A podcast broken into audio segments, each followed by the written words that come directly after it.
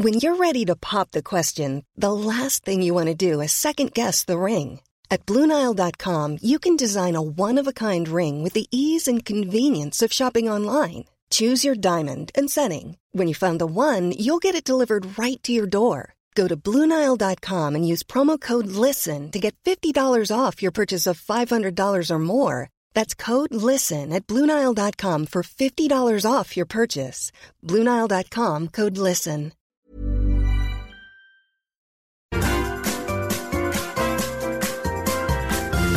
You are listening to the Mother of All Talk Shows podcast with George Galloway. I'm not the sort of person who can be bullied. Nobody ever bullied me since I was 13 or 14 years old. Brian Parks was the last person that bullied me, and ask him if you ever meet him just how that ended up. So I will not be bullied or browbeaten or emotionally blackmailed into blackballing anyone either for what they say on this show or even more absurdly, what they say on Twitter. Some of you need to get out more. Twitter is not the world. And if it was, Jeremy Corbyn would already be romping home to a thumping election victory on the 12th of December. But each and every one of you know in your heart that that is not what's happening. Some people confuse with the thousands, others the thousands with the millions. Others, the first month of pregnancy with the last month of pregnancy. All of these are very different things. You can assemble a few hundred people to boo anybody. It doesn't add up to a row of beans. You can assemble a few hundred people, maybe even a few thousand people to cheer anybody. And that doesn't add up to a row of beans either, because a general election is fought amongst well over 40 million people. And most of those are not on Twitter, or even on Twitter and Facebook and Instagram and Snapchat.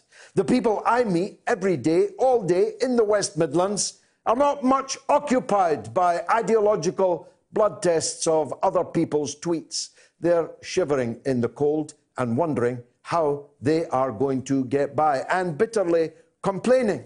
I'm bound to tell you about Labour's Brexit policy, which I have said to you from the very beginning. Don't accuse me of just coming up with this. I told you from the beginning that Labour's Brexit policy hamstrung them, cut their tendon, made it impossible for them to hold seats in strong Brexit areas. Sent of all Labour held constituencies voted for Brexit.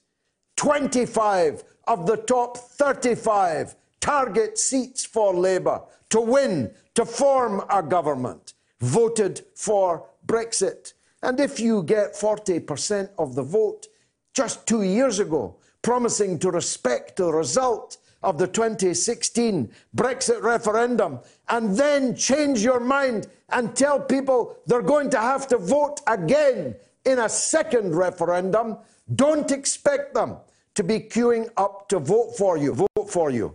It's not the pollsters that are going to cost Labour the election. Of course, the monstrous barrage of propaganda from the mass media is truly horrific, unbelievably horrific, and worse, horrifically effective. But Labour have always fought a barrage of media propaganda. If that was impossible, Harold Wilson would never have won, not once, but four times.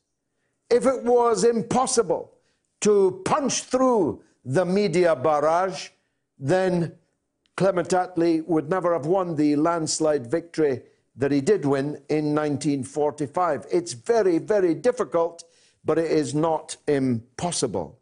And new media, of course, allows uh, a counterbalance to the mainstream media offensive against Labour, which is an additional factor in this general election campaign. Now, the propaganda offensive has reached uh, new and even more awful depths. And I know that. And I know that it's effective because people come up and say it to me in the street. To me. They come up to me and say, I'm voting for you, but Corbyn's an IRA man. They come up to me and say, I'm voting for you, but Corbyn's an anti Semite. They don't even know what that means, but they say it. They have swallowed it, hook, line, and sinker. The annual lecture by Sir Richard Dearlove, the head of the British Intelligence Service, in the run up to and including the war on Iraq, every year for three years, he issues a pronunciamento which ends up miraculously on the front page of the Daily Mail, saying that Jeremy Corbyn is a security risk. Well, that'll come as news to Her Majesty, who's made him a privy councillor.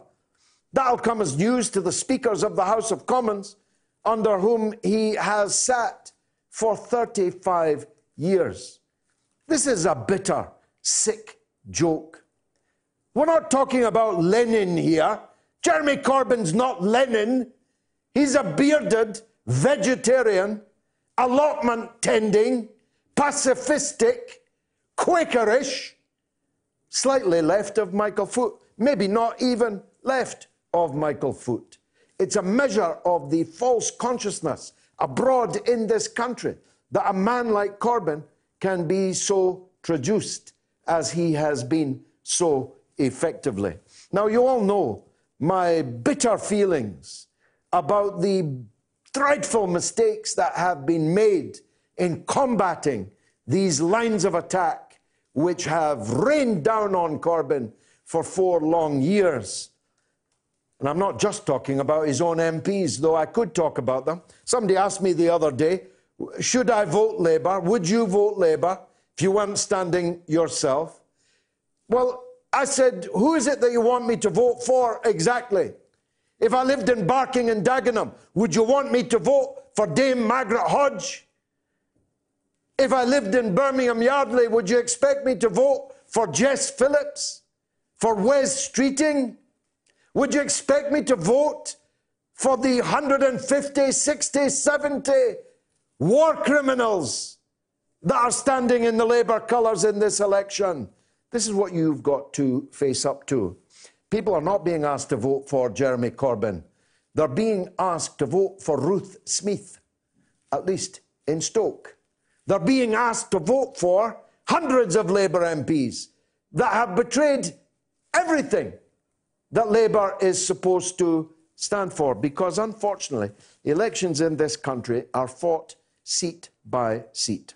And Labour's going to lose, not win, a very considerable number of seats right across the West Midlands, right across the East Midlands, in South Wales, in the north west of England, and in the northeast of England. Write it down that I said it here this night, more than two weeks distant from the polls. Now, some of you can't handle the truth. Some of you would prefer if I came on here and said the opposite to that, i.e., the opposite of what I actually believe. But I don't do that. If I have a reputation for anything in politics, it's telling you what I believe to be the truth. And that is what I believe to be the truth. We're not only speaking, of course, about the British general election, we're speaking about the American general election. Mayor Bloomberg has just joined the race. That's right. He's going to spend scores of millions of dollars of his own money to contest for the Democratic Party's nomination. Now, um, if you buy that, I've got a bridge here in London I can sell you. His purpose is, of course, is to drive a wedge into a Democratic Party deeply divided between seven dwarves and Bernie Sanders. Well, six dwarves. That Tulsi Gabbard's all right too. Six Dwarfs, Tulsi Gabbard, and Bernie Sanders. Bernie Sanders is the only person who can beat Donald Trump. I still maintain and believe that. And that means that if Bernie Sanders were to become president of the United States, America will be getting a national health service. Imagine. Just as we, if Boris Johnson is elected with a majority, might be losing ours, except we've already substantially lost ours. I'll be talking to Dr. Bob Gill, who's made a brand new film about the great heist, the privatization of the National Health Service. And as he'll point out, I'm sure, because I've interviewed him before, we've been privatizing the National Health Service since the 1980s. First by Margaret Thatcher, and then supercharged by Tony Blair and Gordon Brown, then by David Cameron, Theresa May, Boris Johnson, and you can imagine a second term for Boris Johnson. So there's a lot of uh, fake uh, horror about this, as if it wasn't already happening. Me, I'm for the total nationalisation of the National Health Service. No private practice. Our own pharmaceutical industry, buying our own drugs that we develop ourselves, not making fat the directors and the shareholders of big pharma. I'm for an end, a cleaning of the Augean stable of part privatisation of the National Health Service. We'll see if Dr. Bob Gill agrees with me. Now, finally, what about the royal family? The Queen's a very old lady, long life to her. I bear her no ill will, but she doesn't deserve the family that she has got and sometimes married into. Uh, the conduct of what was at least her favourite son, the Duke of York, at least he currently is, who knows where he'll be by the end of the week, has been internally banished, maybe even externally banished into exile. Maybe Bahrain is indeed the place for him because his conduct in fraternization at best and collaboration at worst with one of the most evil, sordid criminals to emerge from the moneyed classes of the United States in modern history. I refer, of course, to Jeffrey Epstein. Now, we have been ahead of the curve on the Jeffrey Epstein case. We've been following it right from the very beginning when most people didn't know how to pronounce his name, and some people still don't. It's still a controversial matter. It's Epstein, Jeffrey Epstein. He is, I presume, dead. One must presume that he committed suicide. One must presume, if one is not a blithering idiot, that his suicide was facilitated by the state, which was worried about what would emerge about his true role and his true employers in the course of decades of dirty deeds, dirty business. And the fact that one of the Queen's sons was in and out of Epstein's townhouse, like Piccadilly Circus, like a railway station, is very troubling indeed. In fact, it's now begun to be an issue in the British general election, raising for the first time in a long time the question of can the British monarchy survive? So I've got a poll question for you, and it's about Epstein's girlfriend, Lady Ghislaine Maxwell, the daughter of Robert Maxwell, once upon a time an adversary of mine. And like most of the uh, uh, adversaries of mine, he came to a sticky end. Here's the question Where is Ghislaine Maxwell? A. Dead. B. Israel. C. Working in Woking in Pizza Express. Caleb Maupin is uh, my favorite US correspondent. Uh, he's a speaker, he's a writer, he's a political analyst. There's no one better to go to to ask what's happening on the US political scene. And he joins me now via Skype. Caleb, thanks for coming on the show. Sure, always a pleasure to be here. Now, let's start with the breaking news uh, that the multi billionaire Bloomberg has joined the Democratic Party race. How does that compute?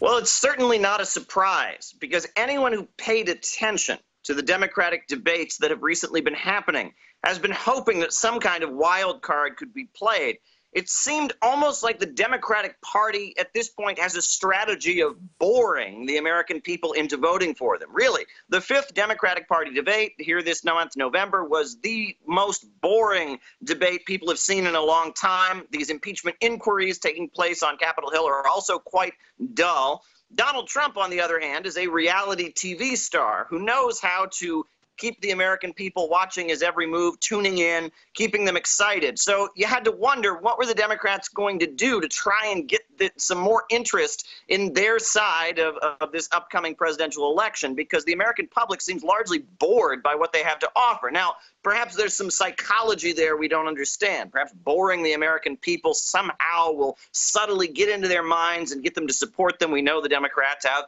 lots of millionaires and billionaires backing them who, who you know, research this kind of thing. But perhaps Bloomberg's entrance into the race, Bloomberg, the former mayor of the city that I'm in right now, New York City, uh, perhaps that'll make the uh, the Democratic camp more exciting and interesting to the American public. Well, I, I mean, let me ask a question which is obvious, at least over here, uh, but perhaps that's our ignorance. How does a billionaire like Bloomberg qualify as a Democrat? Most people in this country, Britain, imagine that the Democrats are vaguely like Labour, uh, blue collar, uh, for the poor and the minorities and so on. This man had a shocking term of office as mayor of New York City, didn't he? Well, indeed, and he wasn't a Democrat when he was here in New York City. Uh, the Democratic Party of New York City, you can go all the way back to the Tammany Hall machine, and it's very much, uh, uh, you know, the institution, the ruling institution in New York City. When Bloomberg came in, that was seen as a continuation, largely, of the Giuliani. Uh, leadership, where it was, you know, the Democratic Party, the labor unions, uh, and the Tammany Hall uh, Democratic Party leadership in this city kind of being challenged. Um, but Bloomberg is very liberal, very associated with LGBT rights, uh, very associated with environmentalism. But at the same time, uh, he was very, very strongly opposed to laws that would require a minimum wage for contracted companies that did business with New York City. He very famously compared such a law requiring companies that did business with New York City to uh, to the Soviet Union. Uh, basically, uh, he said that, that, that we can't uh, we can't have a, a, guaranteed wage. We can't require companies to pay decent wage because look, the Soviet Union fell. So clearly, communism is not the answer. Uh, very bizarre. Uh, he also got quite a bit of flack for an ad campaign in the subways of New York City urging uh, teenage mothers uh, not to have children. And the ads were particularly harsh and they seemed to almost target ethnic minorities. People saw them as almost Malthusianism. Uh, these ads basically urging, uh, you know, low-income people and ethnic minorities uh, not to have children, you know, kind of shaming teen mothers. Uh, that was quite a controversy. Um, also, he's known worldwide for the infamous uh, soda law, restricting the size of, of, soda that you would drink uh, uh, and, and soft drinks. Um, but he was also known for uh, being quite harsh on the Muslim community of New York City. Uh, Bloomberg being an outspoken supporter of Israel, um, and the NYPD having to watch a very anti Islamic film called The Third Jihad in their training, uh, a film that was widely criticized uh, by even strong supporters of U.S. foreign policy. Um, you know, the Bloomberg administration is associated with a lot of things that many liberals liberals in New York City and elsewhere wouldn't be particularly fond of. Um, however, uh, you know, Mayor Bloomberg is trying to show that he's more of a liberal Democrat. Uh, he he recently went to an African American church and apologized for what was one of the key policies of the New York City Police Department under his leadership, which was stop and frisk. Um, no, I mean it's they, very easy. It's very easy, Caleb, to be liberal about to the working class uh, on wages and conditions and so on. We, we know that kind of a liberal uh, here. Uh, but how much of his own money is he going to put into this race? On my Twitter feed, we'll try and get uh, Caleb back because I'm fascinated by. A lot can happen in the next three years. Like a chatbot may be your new best friend. But what won't change? Needing health insurance. United Healthcare Tri Term Medical Plans are available for these changing times Underwritten by Golden Rule Insurance Company, they offer budget-friendly, flexible coverage for people who are in between jobs or missed open enrollment. The plans last nearly three years in some states, with access to a nationwide network of doctors and hospitals. So for whatever tomorrow brings, United Healthcare Tri-Term Medical Plans may be for you. Learn more at uh1.com. Jewelry isn't a gift you give just once. It's a way to remind your loved one of a beautiful moment every time they see it. Blue Nile can help you find the gift that says how you feel and says it beautifully with expert guidance and a wide assortment of jewelry of the highest quality at the best price. Go to BlueNile.com and experience the convenience of shopping Blue Nile, the original online jeweler since 1999. That's BlueNile.com to find the perfect jewelry gift for any occasion. BlueNile.com. The entry uh, into the race of uh, Mayor Bloomberg and wondering if that forecloses the possibility of, believe it or not, a rerun by Hillary Clinton. Because many people whose views I respect were very strongly of the view that Hillary Clinton was about to enter the race. The argument would be look, these seven dwarfs and Bernie Sanders uh, are just not going to do it. We need some big star quality. Joe Biden is 20 years past any star quality that he might once have had. None of the other new stars that they predicted have uh, risen to the challenge. And so, if we're not careful, the argument would go, we'll end up with Bernie Sanders. And if Bernie Sanders wins, well, we'll be the Soviet Union, uh, to coin uh, a phrase. So we've got Caleb back now. Let me ask him that question. Caleb, I'm wondering if uh, Bloomberg's entry forecloses the possibility of a Hillary Clinton rerun. Most people find that uh, almost unbelievable, but a lot of people thought uh, that it might well happen. Does it foreclose that right for a start? It seems to. Uh, the forces that would have wanted Hillary Clinton as, as the Democratic nominee and as, as the presidential candidate uh, seem to be putting themselves behind Bloomberg. Now, earlier, there was talk of a run by Howard Schultz, uh, who's the owner wow. of Starbucks. And Bloomberg very famously said that he would uh, would would back Howard Schultz if Bernie Sanders got the nomination. Uh, that that Howard Schultz and Bloomberg both said that Sanders uh, was unacceptable. That they they would not they would do everything they could to defeat Bernie Sanders. Um, and it seems Bloomberg entering the race is an expression of of the anyone but Bernie sentiments among a lot of very wealthy Democrats who don't care for Trump, but they're far more afraid of of any kind of social democratic or populism from the left. How much money will Bloomberg put into this, and, and will that money make a difference, Caleb? Oh, it'll certainly make a difference. People talk about how expensive U.S. elections really are. One thing that really illustrates what we're talking about here is if you watched the previous debates, if you turned the sound off and just listened to the, you know, looked at the expressions on the faces, when Bernie Sanders was talking and saying things that in a lot of Europe would just be common sense, like people should be given health care and people should get education, um, people shouldn't be in student debt. As he was speaking, you saw this smirk on the face of Elizabeth Warren and on the face of Joe Biden. They're just smirking there. They have just utter contempt. They're almost kind of laughing, almost snickering. They don't take this seriously. And you would think, okay, maybe they're laughing at Bernie Sanders, but reality is they're laughing at their base because average Democrats think a lot like Bernie Sanders. Polls show that. The rank and file of the Democratic Party agrees with Bernie Sanders, not with Hillary Clinton and not with Mayor Bloomberg. And the Democratic Party elite, the DNC machine, very much has contempt for the people who vote for them over and over and over again. And this tension is what contributed to all the, the controversy surrounding 2016. I was at the convention, I saw it uh, where people were protesting in the convention about how it had clearly been rigged against Bernie Sanders. Um, you know, there's, there's a lot of tension within the Democratic Party as it's controlled by a group of people who believe in economic neoliberalism and privatizations and war on unions and the rank and file of the Democratic Party that really do believe in free healthcare, free education, organized labor, better pay for teachers, uh, you know, all kinds of things that Bernie Sanders stands for, and they smirk and, and have utter contempt for uh, from the leadership. Now, will Bloomberg coming in uh, push some of the, I called them maybe unkindly, the seven dwarfs? Uh, I say that in this race, the seven dwarfs and Bernie Sanders Uh, will any of those seven dwarves, you don't have to own that phrase, uh, fall out now that Bloomberg has come in?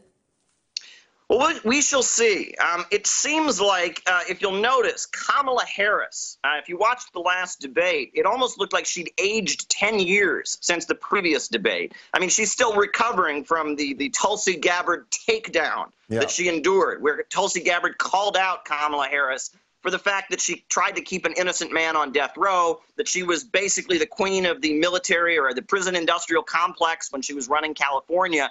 Um, and she, you know, came on the debate stage and she gave her rebuttal or response to Tulsi Gabbard. And it was it was like all she had on her was, God forbid, she had met with Donald Trump oh my goodness, she had criticized Barack Obama and his foreign policy. And it, and it showed that, that Kamala Harris, who was someone that many of the people that I'm sure are now backing Bloomberg had put a lot of faith in, this former prosecutor and now senator from California, um, you know, Kamala Harris seems to be finished. Uh, the poll numbers show that she is just not of interest any longer. Um, they weren't particularly nice to Tulsi Gabbard. They've accused her of being a, a Russian operative. They weren't particularly nice to Andrew Yang either. Um, you know, and Andrew Yang is another candidate uh, that seems to be out of favor. He got less than seven minutes, I believe, on the debate stage. Uh, whereas uh, Bernie Sanders is now a pill that they almost have to swallow. They have to allow him because he has so much support uh, among rank and file Democrats. Uh, this is going to be an interesting race. Now that Bloomberg is in, the Democratic side seems to have some some you know possible interest in it. But Bloomberg, uh, you know, many people in the city that he ran. He ran it during the Occupy Wall Street protests. He was he oversaw the brutal crackdown on Occupy Wall Street protesters. Um, you know, this is a man that has has a lot a lot on his record that many rank and file Democrats approve of. Final uh, question, and I'm grateful for your time as always. Uh, how will Trump be viewing uh, all of this? Who would he most like to fight, and who would he least like to fight? Well, I think that Trump would very much like to run against an establishment Democrat because Trump's entire image is that he's a maverick, that he's a wild card, that he's fighting the status quo, he's, you know, turning up the apple cart and, and draining the swamp. And Bloomberg is somebody that Trump knows very well. I mean, where is Trump's real estate uh, career? Where does that come from? Here in New York City. So um, I think a, a Trump Bloomberg race is something that Trump would be very well prepared for. Um, however, something coming from the left, so, uh, someone who could also have that kind of maverick and rebel image, but coming from the left, is something that Trump might not be as, as prepared to, to go up against. Uh, we, we know that during the 2016 election, Fox News desperately tried to organize a Sanders Trump debate, and the Trump camp wouldn't have it. They just wouldn't have it. The idea of Trump and Sanders on the same stage together is something they were terrified of happening. And I think that that fear is still well within the White House and within the Trump camp. Will he survive the impeachment challenge, Caleb? I think he will. I don't think that the Democrats uh, have the energy in, in their side uh, to to remove him from office. But that said, things have been changing in the USA very rapidly, right? It may be may be that uh, that that things rapidly shift. But as it stands currently, the energy to impeach Trump is coming from the Democratic side. Uh, but the Republicans still have the Senate majority, and they don't seem to want to remove Trump from office. Caleb Maupin, as always, a pleasure, an honour to have you on the Mother of all talk shows. Thanks very much indeed for joining us. There is a poll. Where is Ghislaine Maxwell? Is she A, dead? Is she B, in Israel? Is she C, working in Woking in Pizza Express? Now, Hong Kong went to the polls today. Municipal election, a record turnout, 69%. This follows what seems to have been the best part of a year of rioting. The destruction of public and private property, the assaulting of supporters of Chinese rule in Hong Kong with extreme prejudice. I watched a video, I wish I hadn't, of one man, a supporter of China, literally being set alight. I wonder if these polls will produce any change in the political governance at a local level in Hong Kong. I wonder what China is planning. Now, our guest uh, is uh, with us. He's uh, Tom McGregor, though actually he's Thomas Polkin II on my leaflet, but it's Tom McGregor here. Uh, Tom, that's your uh, pen name, I presume. Uh, I'm grateful to you for joining us. Tell us first, if you would, uh, the uh, situation on the ground on election day in Hong Kong. What can you say? Well, sure. Uh, thank you for inviting me to your show.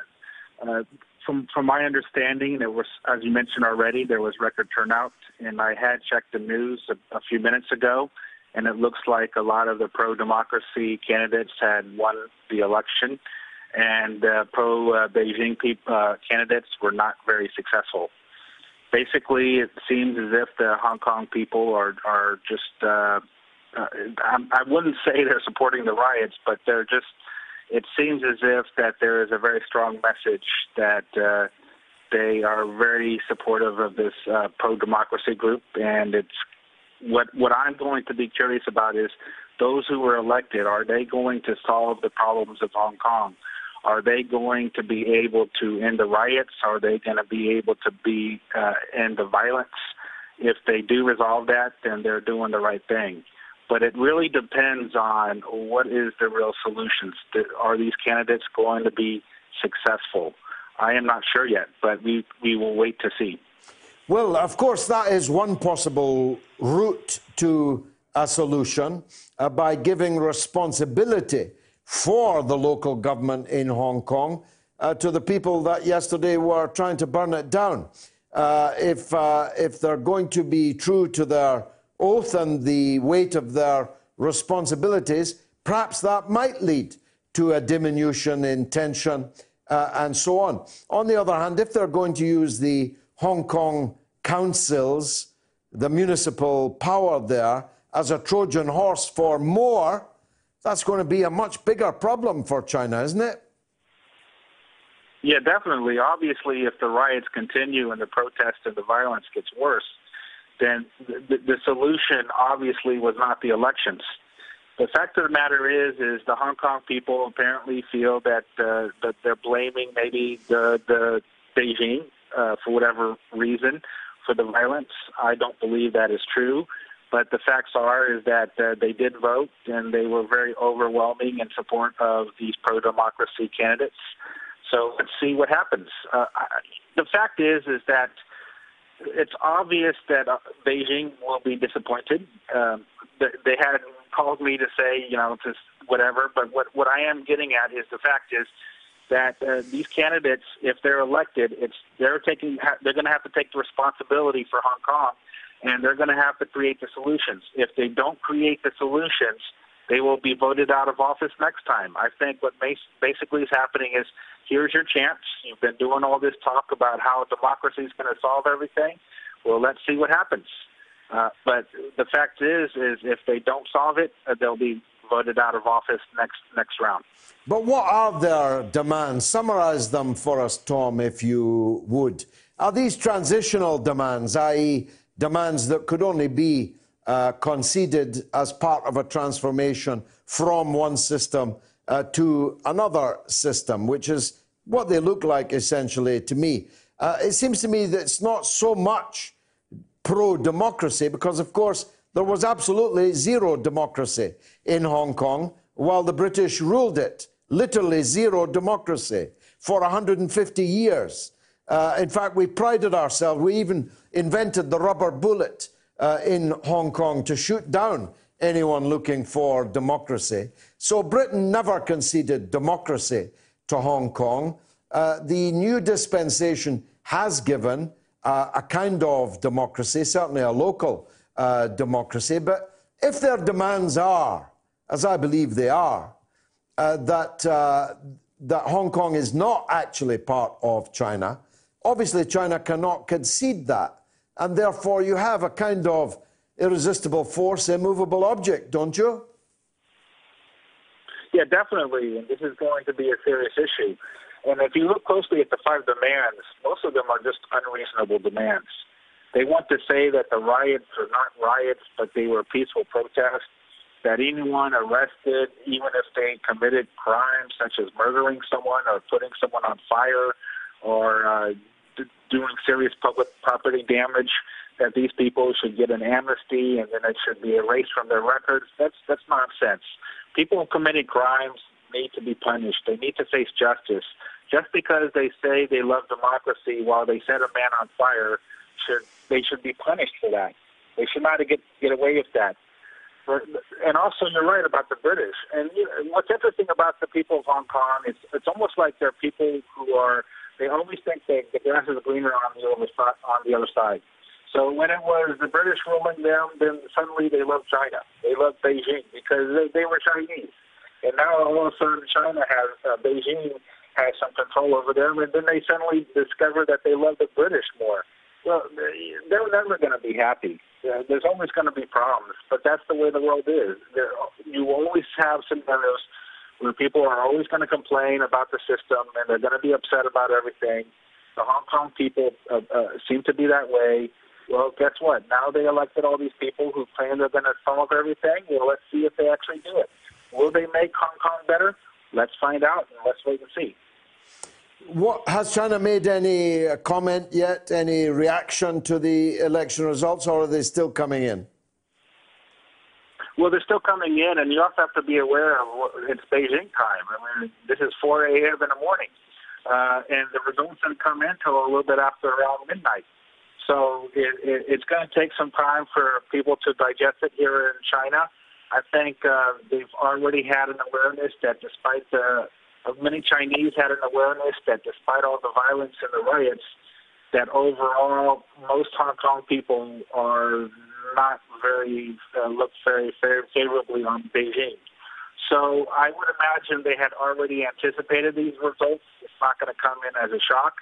And it's also a good opportunity for Beijing to show that under the, the one country, uh, two systems, that if they have the democracy and they recognize the election results, that's actually a very good sign from Beijing's side because it shows sincerity on their part. Well, I was just going to make that point. It's a strange kind of dictatorship, China, uh, that allows uh, Hong yeah. Kong to have these elections, first of all, and then mm-hmm. fairly counts the votes and declares that they have lost. Yeah, it will be it will be interesting to see how the uh, overall reaction will be. But the facts are is that obviously, if the election results show that there was an overwhelming support for the pro-democracy uh, groups and parties, it will be a little bit harder to discount that. So, uh, if I was to talk to people, or if I was to give suggestions or advice to anyone in, in China, my recommendation is just go ahead and accept the results and just let and put all the responsibility on them. They're the ones who need to resolve the riots and the protesting, and if they don't, then uh, you know Beijing may need to to take different measures to handle that situation. So we'll see how it goes, and you know I'm sure that many Chinese are disappointed, uh, but at the same time, uh, they have to realize that the Hong Kong voters uh, did vote, and and it was a very overwhelming uh, results. Tom, thank you very much for your wisdom and especially for talking to me at 4 a.m. Beijing time. Thank you so much indeed for everything, uh, my friend. I appreciate it very much uh, indeed. That's uh, Tom Polkin II, uh, who is a uh, journalist and commentator, as you could tell, a US man living and working in China. Let me know what uh, you think of what he said. 02077 982 255. Got lots of social media to uh, get through. I've got a couple of minutes, I think, to do that uh, before the uh, break. Uh, Maria Richman says Ghislaine Maxwell is at Leslie Wexner's house. He's the owner of Victoria's Secrets, or at least he was. Uh, Wisdom Game TV says hello from California. Nathan Byrne says Corbyn is a weak old man who can't control his own party. Liberal Labour stroke London Labour is a bourgeois joke. Forest Fire says Bloomberg is polling at 3%. He only hurts Biden. And Robert says Bloomberg could do a big one on Donald. X ray Vision says George, brother, surely you're not going to risk the NHS under the Tories or the Brexit Party. You see, I don't even understand what that question means. It means you weren't listening to anything I said. I told you here,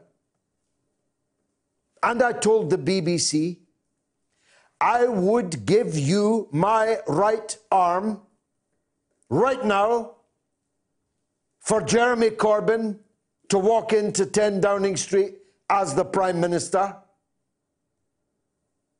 But I'm telling you, he's not going to. And I'm giving you the reasons why he's not going to. But you, I can clearly infer from your question, translate that as me wanting the Tories or the Brexit Party to run Britain. What's wrong with you and people like you? Can't you just listen? Clear your ears of your utter prejudice, hysteria, because that's what it is. Anyone who disagrees with you becomes a Tory, becomes an enemy. You really make me angry. Scouser Lars says, It seems to me that the establishment in the Democratic Party are doing their best to get Donald Trump re elected. I'm sure they would all prefer Trump over Sanders. And Liam Brady says, So, George, you're saying there's no point in voting Labour. What's the alternative? I didn't say that. I said, Are you asking me to vote Labour? for Margaret Hodge. And let me turn the question round to you, Liam, because I know you're one of the zealots in hot pursuit of your zealotry. Let me turn the question round to you. If you lived in Barking and Dagenham, would you vote for Dame Margaret Hodge? Would you? Well, if you would, there's a very substantial difference between your position and mine. Uh, this is still, this is still him. Who is this? I'm tired of George being against Corbyn now.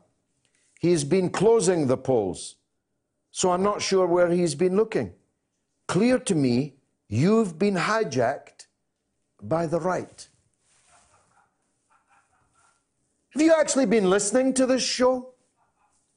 Have you actually listened to the last one hour and 21 minutes of this broadcast and the hundreds and hundreds of broadcasts that went before it, hijacked by the right, and he's not closing in the polls.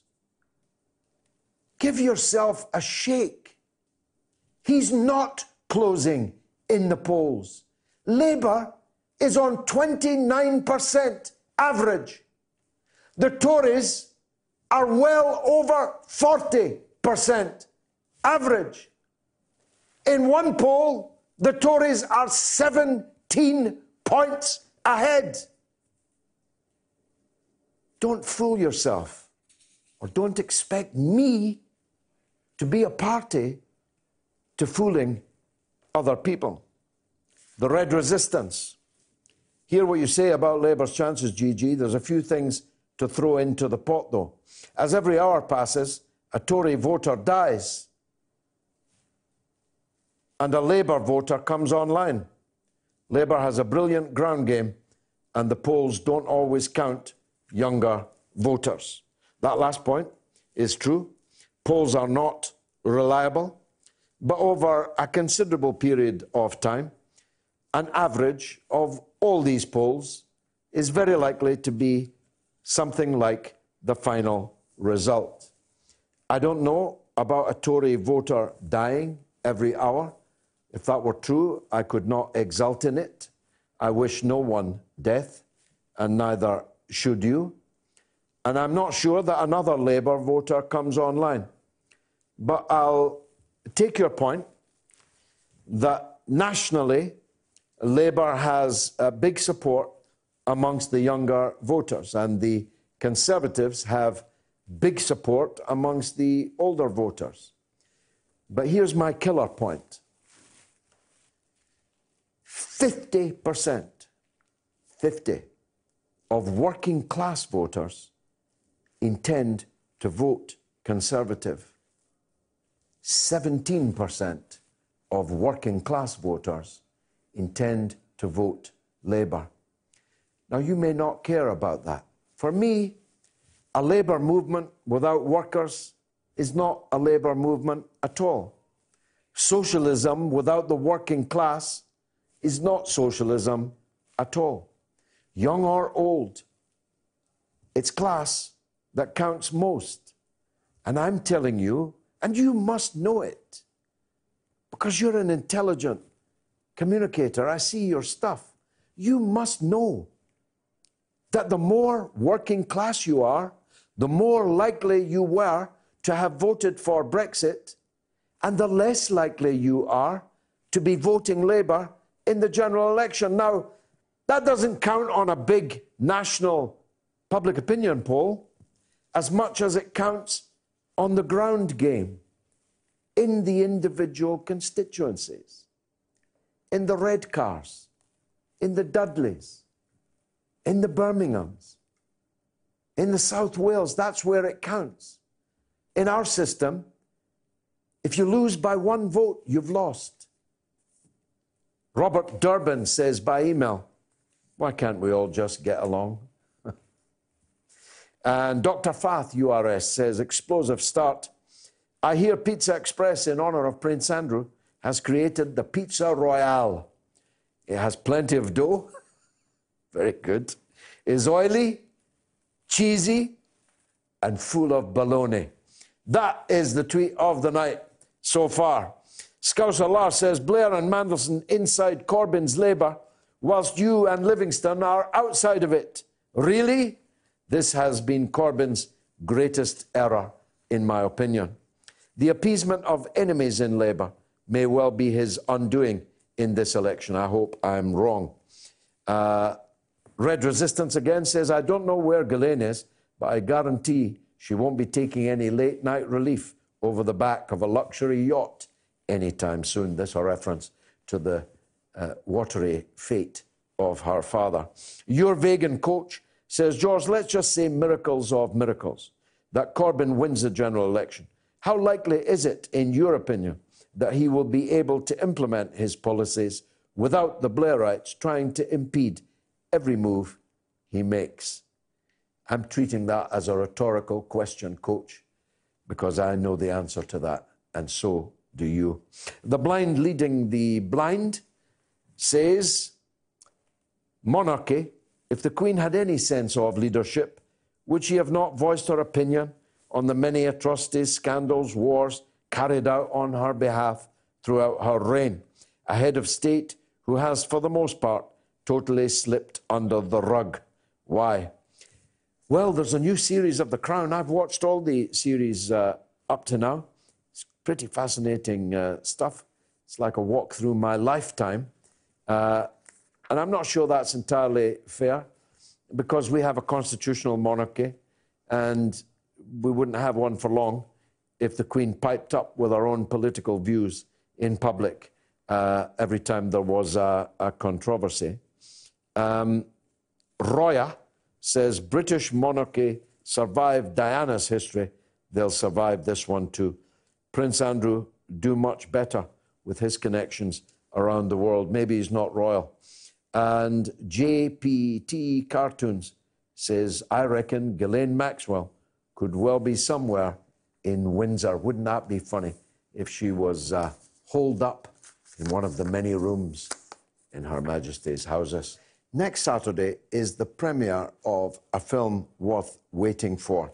It's made by Dr. Bob Gill. We showed you some of the footage last week. It's the great NHS heist, and Dr. Bob joins me now, and I'm very grateful to you. Bob, uh, I was with you at the beginning when you were uh, heroically trying to raise the funds and awareness in order to make this movie, The Great NHS Heist. What I'm particularly interested in is the, what tense this is written in uh, because you're not saying that there will be an NHS heist if such and such a thing happens. A trade deal with Washington, for example, or a renewed term of office for Boris Johnson. It's written to me in a tense which suggests this heist is already underway. Have I got that right? You're spot on, George. This heist has been going on for 30 years. Uh, consecutive governments had played their part. And what we're trying to do with the film is to say the job isn't completely over. Uh, public awareness is key to stop this from going any further. But the work has been done. Margaret Thatcher set the ball ro- rolling. Uh, she introduced an internal market. She started to outsource essential services, cleaning, catering. And we had other changes which are brought in, unfortunately, under the last Labour government, the new Labour government between 97 and 2010. Rather than reversing Thatcher's privatisation, they ran with it and they introduced the monstrosity of private finance initiative, which is a, a way of saddling the NHS with debt to justify the asset grab that is going on at the moment. And the other things that uh, Tony Blair enabled was, for the first time ever, the outsourcing of actual medical care, using the excuse that the private sector, our friends in the private sector, were just helping us out over a temporary problem. But the reality was that his hospital building program also contracted down the NHS. The number of beds dropped by a third every time they built a new PFI hospital. So he was responsible for the biggest hospital bed closure program. Bigger than Thatcher. Bigger than Thatcher, yeah. More privatisation than Thatcher. More privatisation, and he got away with more because everybody on the left had their guard down and they felt for his charisma, you know? I think that's an important point to make uh, because, of course, uh, to coin a phrase, Tony Blair didn't hijack uh, the Labour Party. He was elected as its leader. And uh, the Labour Party, overwhelmingly, with some honourable exceptions, Jeremy Corbyn being uh, splendidly one of them, the Labour Party went, uh, went along with all of these private uh, public partnerships, PPPs, PFIs. They went along with the outsourcing, they went along with uh, the privatisation, which they now seek to terrify us with. Mm. Oh, if you leave the European Union, you, you, you'll get privatized in the health service when they themselves facilitated, voted through these privatizations. I think that's a pretty big lesson for people. Well, it's a shame. They're, they're in a bit of a spot because, in order to awaken the public, they need to educate them as to what's gone on. Now, if you leave a key 13 year period out of the story, it doesn't make sense. So it has to be presented as a new threat. But the reality is, nine, ten, nine out of 10 of the steps have already been completed. The guy in charge now, Mr. Simon Stevens, formerly of United Health Group, which is the America's biggest insurer, is leading the NHS. There's no mention of this guy. So we have the NHS run by an insurance man who is forcing through reforms as we speak in general practice, which will effectively destroy general practice and there's nothing coming from the Labour Party. So this is a concern. But I've looked at their manifesto and there are some good things in it, but I would like it to go much further and I need to see the detail. Well, uh, I think uh, we, can, we can all agree that uh, Jeremy Corbyn, the leader of the Labour Party, would be, uh, would be a, a, stalwart, an absolute stalwart uh, defender of the NHS. And as I said, he was an opponent, as was I, of the Blair Brown era's uh, privatisation measures, as was Ken Livingstone, who was, of course, kicked out of the Labour Party. And I mentioned him just a few minutes ago when he was Mayor of London. He fought the, these PFIs and so on. Um, but let's talk then uh, about what's in store. What more damage can they do? What could another Boris Johnson government do? And if he makes a trade deal with the US, if we leave the EU, what are the perils for the NHS in that? What has already happened is you've had the financing of the NHS structured in such a way that it has been set up to fail. So you had, you've had this engineered crisis. So we're seeing how PFI debt will be used to liberate the public from their assets, which are the hospital and the land. The other thing that's happened is the NHS culture has been removed from a public service into a business mentality with this fake internal market that has been running uh, for some decades now. Um, and the other thing that's happened is the leadership. Now, you mentioned the Labour Party. If I look at my own union, the BMA, if you look at most institutions in this country which have memberships, there's a, there's a huge disconnect between the leadership and the membership. And Jeremy Corbyn has been a victim of this, whereby the vast majority of the members support him, but the PLP is taking a significant proportion, is taking every opportunity to trip him up and throw him under a bus. Within the NHS, the leadership within the NHS has been selected to carry out the privatisation. So what's left? The land we've talked about, patient data has been lined up to be handed over to companies like Google and Amazon, believe it or not, have done a deal with the GP. Selling people's medical records. Not even selling, George, just giving it away. So the, the public doesn't get anything for this. But fundamentally, they're breaching patient confidentiality. This is a huge a can of worms which nobody's talking about. But what remains to be done is the insurance industry to grab control of NHS budgets, which at the moment 20% go to fund hospitals, 80% goes to fund general practice, and most of that is recirculated via the hospital.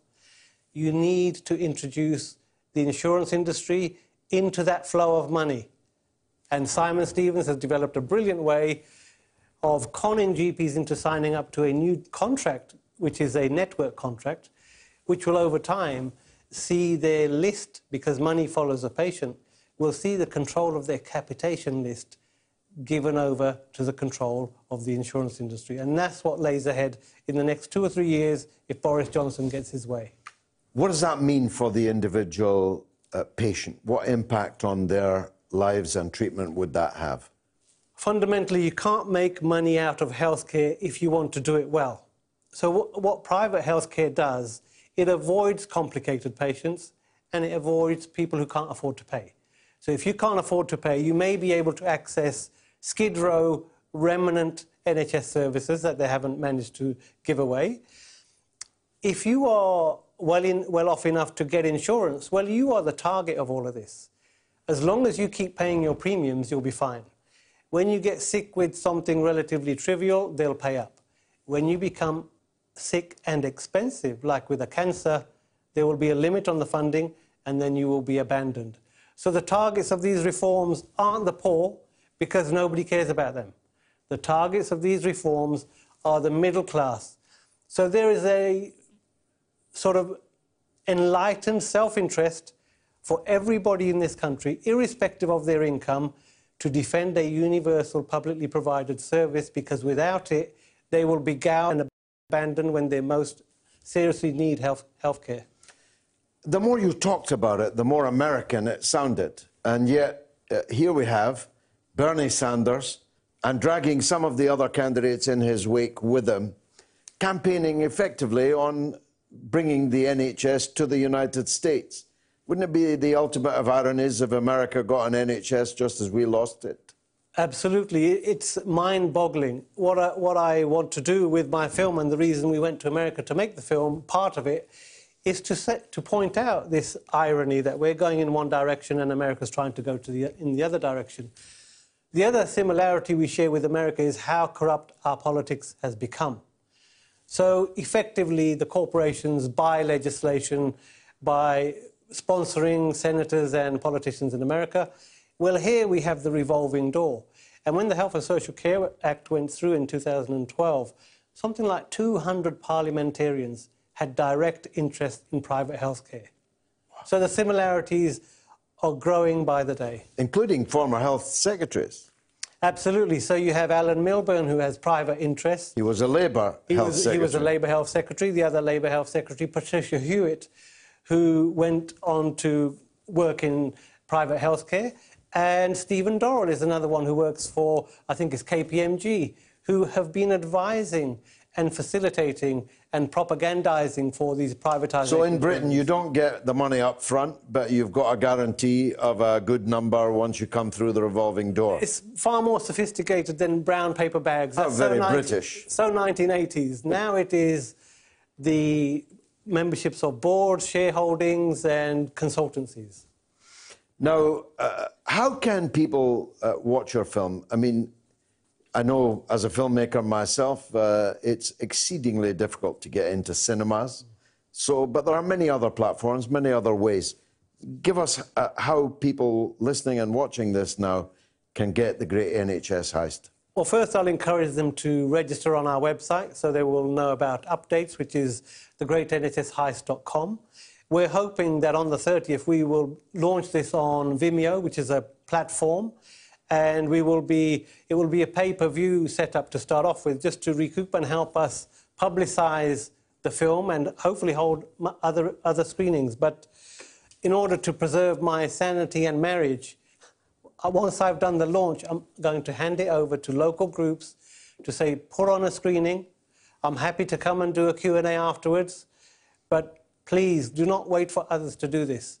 We've given you a tool of information information that you will not see on mainstream media that you need to use to wake people up, irrespective of the class, because everybody will lose if this carries on.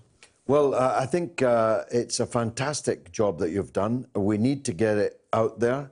If there's anything I can do on social media, on this, this platform and others, uh, to draw people's uh, attention to it, of course, I will. I wish you all the best. What time is your red carpet. I'm assuming I was invited, but maybe that's you. Not... You were definitely invited. you were top of the invitation list. Thank you. What time is it? Three o'clock. It will start at three, mm. and it will. We will have a small Q and A at the end, very brief, and then. Uh, breathe a sigh of relief that it's all gone well. It's all gone well. Well, I God won't willing. be able to be there, but I'll send a representative. Uh, I'll be uh, elsewhere, otherwise engaged.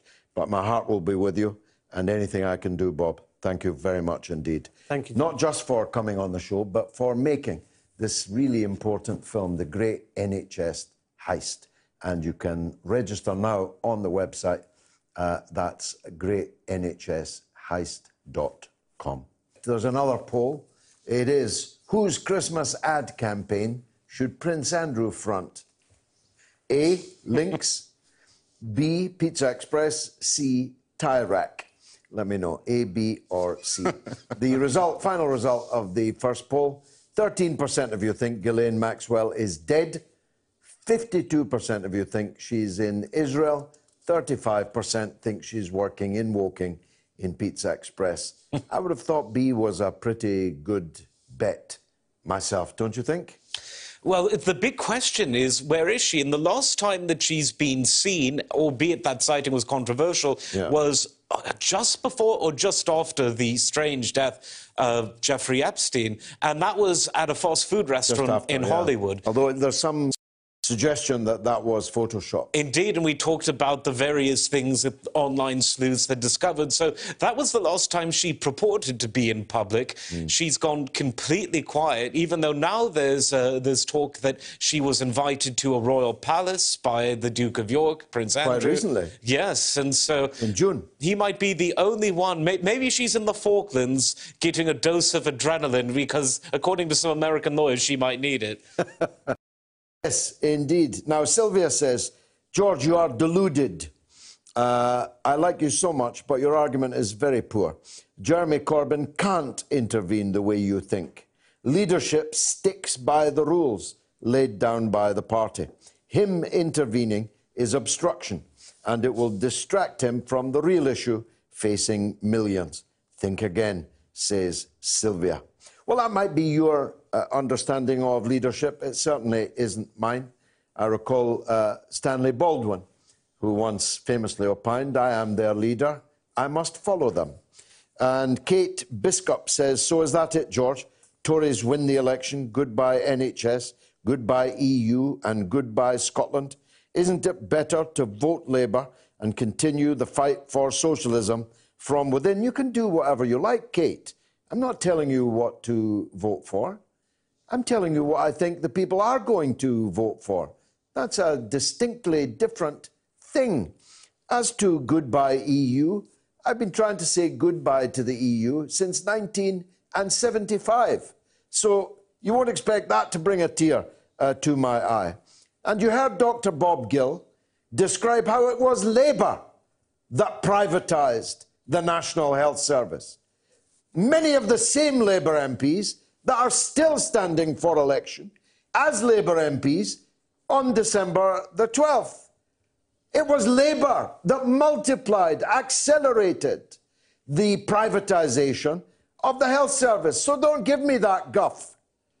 Unless you want to join up with me and demand the complete renationalisation of the National Health Service. Unfortunately, that's not in the Labour Party's uh, manifesto. Sean Tabby says, I seriously think that Ghislaine is somewhere in South America, growing her hair long, and has had plastic surgery, new identity, and keeping a low profile. Lord Lurkin says, I agree with you, the Corbyn project will end Christmas. It has been a frustrating ride for me. The Blairites have won back the helm of the Labour Party. To be honest, I don't believe Corbyn was ever in control of the party throughout his tenure. No, that's right. He was a stag at bay. He was besieged uh, by the people he had usurped by virtue of that stunning away. Oh, um, first and foremost, I'd like to say that I do have deep respect for you. And I've seen you many times, and I've also funded a lot of your projects, such as your films, etc. Great, thanks. But I'm, I am, but I am losing some respect this evening because it seems to be you've changed from a Republican to a Royalist. What, what, why does it seem to? How did it seem that way to you? I have been a uh, Republican, Wayne. I have been a Republican all of my life, from the age when my Irish grandfather used to talk to me about the crimes of the crown in Ireland sitting on his knee. So, how do you infer that I am a royalist? Right, first of all, you don't have to shout. Now, how it, uh, this evening you mentioned the Queen, and, and rightly you said that she's non-political. So you're making a stance. You open this up to debate. What I would say is her non-action is establishment right wing. And nothing stopping her, same as I've done in the past. I've not got a mansion or a palace. I've took homeless people in. I help people that are skint. So why can't the Queen do that? There's many things the Queen could do, but she decides not to. But I'm not. Why are you specifically standing up for the Queen? I'm oh, no, oh, oh, a oh, Republican.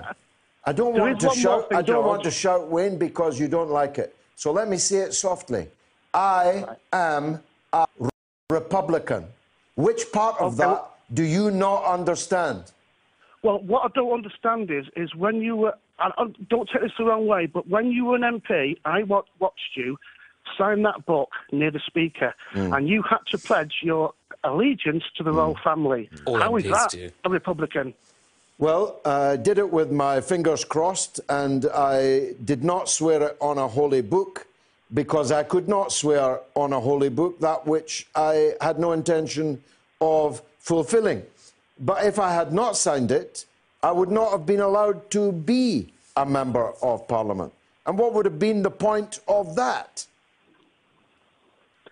The point of that, George, would have been that you were making a stand, and I think that would have been more powerful. I think I did better. I think I did better work in the Parliament rather than making a stand on the first day before anyone even knew who I was, and thus not a member of parliament at all. But how are we supposed to trust you when that happens? And I do love you, George. I do love your politics. That sounds like it, yeah. But sometimes I get confused. Sounds, uh, I've had wives like that that told me they really loved me, but it didn't seem or feel like it. Um, but, but listen, Wayne, Wayne, if you're asking me to be rude, vulgar, abusive, about an old lady called Queen Elizabeth. I won't do that. I have no I'll animus. that one, George. I have no animus. No, I have no animus against her. So when I was what you call sticking up for her, uh, I was doing so in defending her against the unfair charge that she, as a constitutional monarch, should have been campaigning against the wars that were being waged in her name. You know that she could not do that. I have nothing against the Queen um, personally. Of course, I don't. It's uh, it's what she stands for on the political. Well, that's why we're both Republicans, Wayne. And by the way, if you think you've got to pick a fight with me, if you think everybody else is already converted, then that's a very odd uh, choice of priorities. I have been proselytizing for a republic in Britain all of my life. No. Oh. but he just, but there's just some strange things. that occur. okay, okay, Win. Uh, um, where do you stand uh, on that? You're a royalist, I guess. I was a royalist before I even knew how to sit on the throne. But um, my view is that the, the constitutional monarchy plays an important role in maintaining the constitution. And this has to do with more than tradition and history. I'm a fan of both, as will not be a mystery to anyone. But this is why I think it's important. Politicians today are more hated than they've ever been. The heckles are larger and louder and more boisterous, and even people who aren't politicians but may one day be are being heckled and, uh, and abused and the rest of it. It's very crucial to have a head of state that's quite literally apart from that fray. I, as a royalist, would say above the fray, but I would think even most decent minded Republicans would say apart from the fray.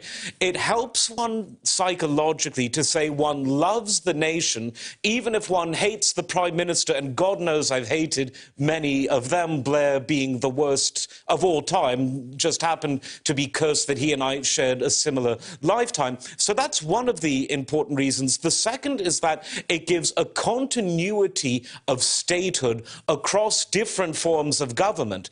Right now, there are no MPs. We're in, we're in an election season, and whilst there is a government and is a privy council, uh, they're, they're, they're necessarily limited by from doing a great deal during a time when there is no parliament sitting, since at least the Glorious Revolution that's been the case. But the state continues, the head of state remains in place, and the succession is an issue that's a foregone conclusion as opposed to something that one would fight about. And if people are fighting this much about Brexit, this much about the election, imagine even if there was a ceremonial Republican head of state, the way there is in many Central and even Western Europe European countries, uh, the kind of fight that would be, frankly, I, if, if the, it was a republic, I'd like Frank Bruno, but I suppose that uh, maybe some others would have a different view. But I think the system works. And to quote an American politician uh, to bolster a royalist argument, it was Barry Goldwater, one of the more interesting figures in the last 60 years of US politics, who in 1964 said, We must return to proven ways, not because they are old, but because they are true. If it's not broken, don't fix it. And the institution itself isn't broken, even if some of the individuals in it might be breaking a sweat sometime soon. 02077 982 255. Let us know uh, what you think uh, about that. Before I take this next call, let me read this email. George, I love you. I've always loved your radio programs. There's always a but coming when you uh, hear that. But, but Hillary would have been better for the Palestinian people than Trump. I know you hate her. I was no lover of her. But Trump is a disaster waiting to happen. We're doomed, says Ray in Islington. Well, Christopher's on the line. He's a Trump supporter. Let's hear what he has to say. Christopher, welcome. Okay. Uh, first thing I want to talk about is uh, Hillary. Yeah. She screwed them too. she pretty much screwed everybody. Yeah, yeah, definitely. I, I thought mean, that was her husband. Uh, I've not. Adam thought that was her husband. Yeah, go ahead. Um, no, no. Uh, if you want to know how badly things she screwed over with Haiti, or yeah, yeah, of course, is just one of the yeah. many countries she screwed over. Um, now you're uh, you're in Illinois, Christopher. Tell me this. Yes. Uh, how do you react to the news that Mayor Bloomberg has entered the race? Do you think it's a game changer? He's trying to do it for the same reason everybody else is trying to do it. He's looking at prison time. I didn't know that. What is he? Uh, is he also up on a charge? Quite possibly. There are 127,000 sealed indictments right now. Goodness me. Anyway, Christopher, tell us uh, is Trump going to survive the uh, impeachment process? Considering he's going to put most of those people in jail, yeah. Well, he hasn't put many people in jail. It's mostly his people that have gone to jail. well, yeah, that's because they're trying to get him in jail. Yeah. They figure if they can get him in jail before he puts them in jail, then they've got a shot. My but right now, Mm. yeah, it's fun over here. Um, yeah, well, it sounds like it. Adam, uh, uh, you're a Trump man. Uh, better than Hillary or less bad than Hillary? I think most people uh, would agree with that. Glass half full, half empty. Yeah. Um, do you think that Bloomberg changes anything? Do you think the impeachment process changes anything? Well, first of all, I think the impeachment process plays into Trump's hands because, pardon me, Trump is the kind of fighter that likes being up against the wall. He loves to push back. He loves to be the underdog in the tall tower. So, because they were probably going to do it anyway, I think he's actually somewhat, perhaps paradoxically, but he is pleased, and he said as much over the last 48 hours that they're doing it before the election rather than attempting to do it in what I think is going to be a second Trump term. Because that way, instead of anyone having to talk about the issues, all that's going to be discussed is the Democrats are going to run on a policy platform that says, We tried to impeach Donald Trump, we didn't manage to do it, but now you can throw him out of the ballot box. And Donald Trump can say, Losers, I won. Now give me a confirmatory referendum, to use some language from the UK opposition. So I think Trump is very pleased. And as for Bloomberg, much like Trump himself, he was threatening to stand for many previous elections, and he never really did it. But I don't think that he's much of a factor. His financial outlet has some good journalism in it, some not mixed bag, but better I than listen mo- to it's their better business- than most. I listen yeah. to their business news every day. Indeed, but beyond that, I don't think that he really plays at a national level. I think he's too niche. He's not even overwhelmingly popular in New York, where he was the mayor. I, I don't think it really adds much. What's another Tweedledum added to the verse? So I think it's a bit of a non starter. Okay, uh, I think our caller has gone, so let me uh, continue. Uh, Mr. Lee J. Perez, have you wondered why the Labour government would be so willing to have a national broadband owned by government free in every home? Mass surveillance by voted consent in an election. They will never go back on it. Connected to every phone, computer, TV, smart fridge, Alexa, everything.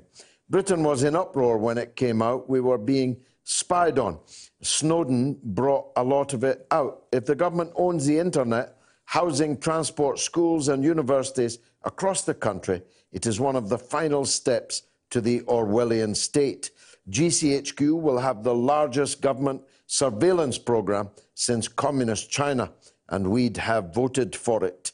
If a second referendum comes before we leave the EU, Labour should be served with a lawsuit. The first vote has to be actively cancelled prior to a legitimate second vote being held. Where do you stand on the uh, on the broadband issue? On that issue, I think it's one of the, the, the writer illustrates one of the several reasons that I'm against this proposal. The second thing he mentions, though, is more interesting, particularly to a transatlantic audience.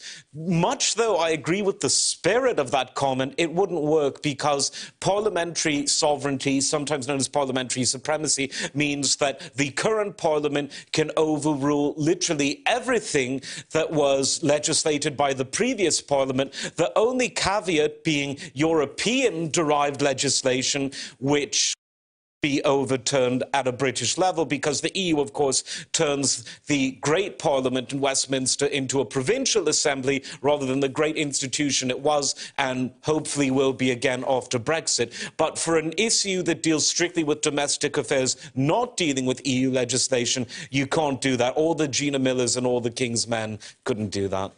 Hi, big dog. It's Martin Meehan from Coatbridge. I'm waiting on a Chinese takeaway, and I hope we Ghislaine chaps the door. George, what do you think of Nigel Farage's inference that he may rebadge the Brexit Party as Reform? Abolish the House of Lords? Is he moving to the left? What are your thoughts on the future of that entity?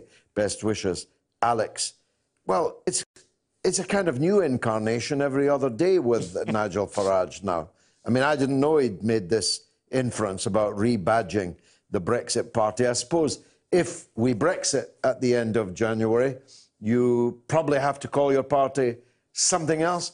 But looking at the opinion polls, um, feeling the temperature down on the streets. I'm not sure that the Brexit Party will last beyond this. It's very unlikely, uh, even though I do think they'll pick up a handful of seats, only a handful. Hartlepool, where Richard Tice, the most senior member of the party, is standing, being the most likely one.